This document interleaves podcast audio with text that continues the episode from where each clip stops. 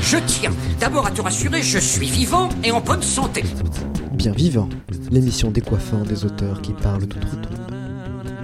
Mais non, il est toujours là, il est bien vivant, le petit bonhomme. L'auteur prenant ses racines dans les racines communes de l'humanité. Auteur classique écrivant une succession d'œuvres tragiques, s'enracinant dans un décor antique et ayant pour héros des personnages mythologiques. Dramaturge enseigniste composant des cantiques liturgiques.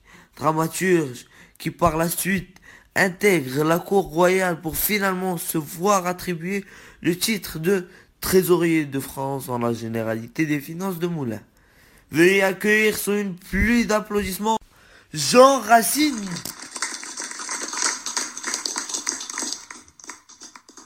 Bonjour Jean-Pierre, merci pour cet accueil très chaleureux. Nous sommes très enchantés de vous avoir sur le plateau bien vivant. Sans plus tarder, pouvez-vous nous parler rapidement de votre enfance et de votre parcours scolaire? Issu d'une famille de la moyenne bourgeoisie, je suis né le 22 décembre 1639 à La Ferté-Milon, en Picardie.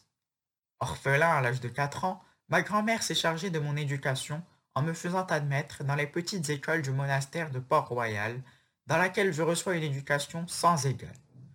En effet, j'ai appris plusieurs langues, telles que le français, le grec et le latin. J'ai gardé de cet enseignement une solide culture classique j'ai découvert de grands poètes tragiques de l'Antiquité, tels que Sophocle, Euripide et Eschyle, qui ont été pour mon théâtre des modèles et des sources d'inspiration. Ensuite, j'ai intégré le collège de Beauvais, représentant un haut lieu de jansénisme à Paris. Puis, je retourne aux granges de Port-Royal des Champs pour une année de rhétorique. Finalement, je fais des études de philosophie au collège d'Harcourt à Paris. Très beau parcours. De quelle manière avez-vous enraciné votre culture dans la terre riche de la littérature? À 20 ans, avec des racines solides, ancrées dans un milieu dépourvu de ressources, mon cousin, Nicolas Vittard, intendant du duc de Lunès, m'a introduit dans le monde de la littérature. Dès lors, je fais connaissance avec le maître des forêts, Jean de La Fontaine, et commence à écrire mes premiers essais poétiques.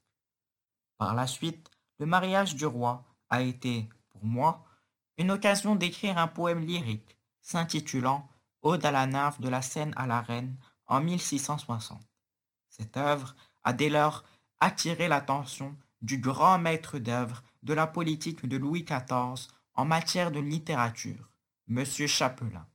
À la suite de quoi, en 1663, la maladie de la rougeole, contractée par le monarque, m'inspire un deuxième poème intitulé Ode sur la convalescence du roi.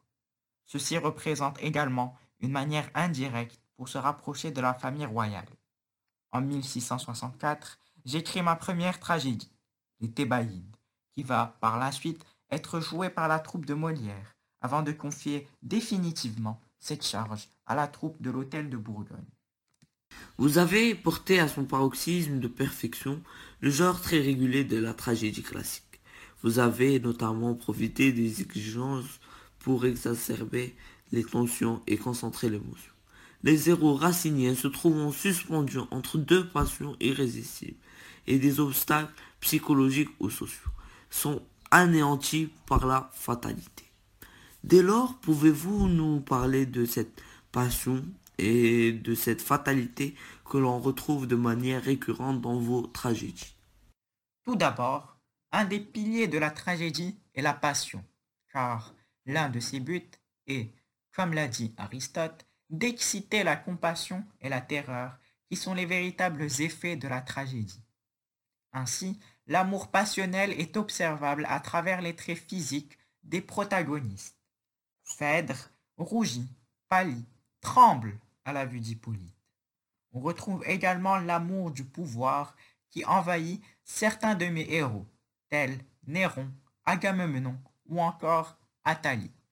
Chaque tragédie est entamée par une crise passionnelle qui sera exacerbée par des obstacles extérieurs tels que le refus de l'être aimé, les interdits familiaux, la raison d'état ou intérieure, comme un fort sentiment de culpabilité. La crise s'amplifie progressivement, jusqu'à une issue la plus souvent fatale. En examinant de façon perspicace les sentiments ou les signes de la passion, le héros, souffrant d'un amour pathologique, est incapable d'obéir à la raison. Il lutte infructueusement contre ses pulsions et le spectateur assiste à une marche inéluctable vers la catastrophe. Le dénouement d'une tragédie doit rétablir des rapports familiaux ou sociaux déréglés par le jeu des passions. Ici, on retrouve un style particulier, avec l'emploi de quelques caractéristiques poétiques. Par conséquent, en quoi cela vous distingue-t-il euh, des autres euh, dramaturges de votre époque comme Molière et Corneille? En effet, dans mes tragédies, les répliques des personnages font référence à des alexandrins, rythmés et musicaux. Après tout, les pièces de théâtre étaient faites pour être jouées, n'est-ce pas? Ceci donnait un aspect plus agréable pour la pièce de théâtre. D'une part, nous avons Corneille et Molière qui utilisent la forme du discours, tandis que, de ma part, je me place dans la conscience des personnages et leur donne un langage plus fluide et où les mots enchantent et se répondent dans une forme d'assonance et de chant. De surcroît, ma maîtrise du lyrisme stylistique donne au vers une mélodie prégnante Voici quelques exemples de citations extraites de mes tragédies. Et Phèdre au labyrinthe avec vous descendu, ce serait avec vous retrouvé ou perdu.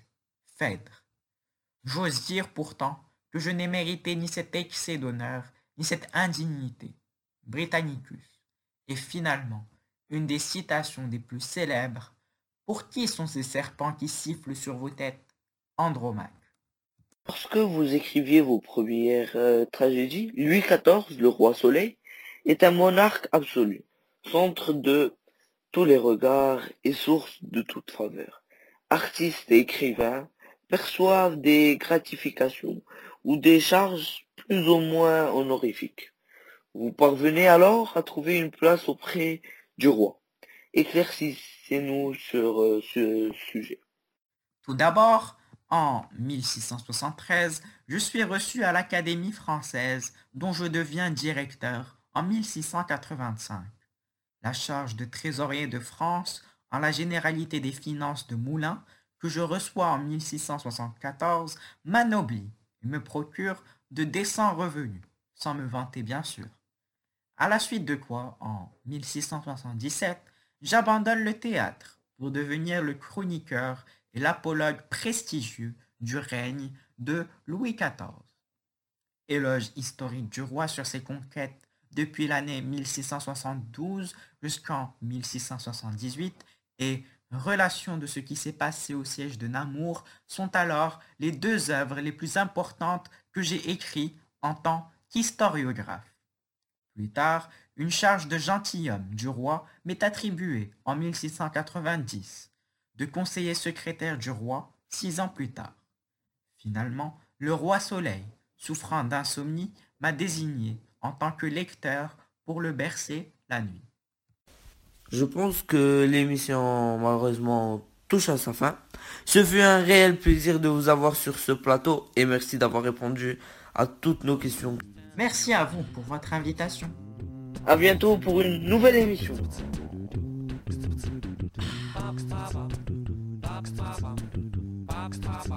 Sono ridotto uno straccio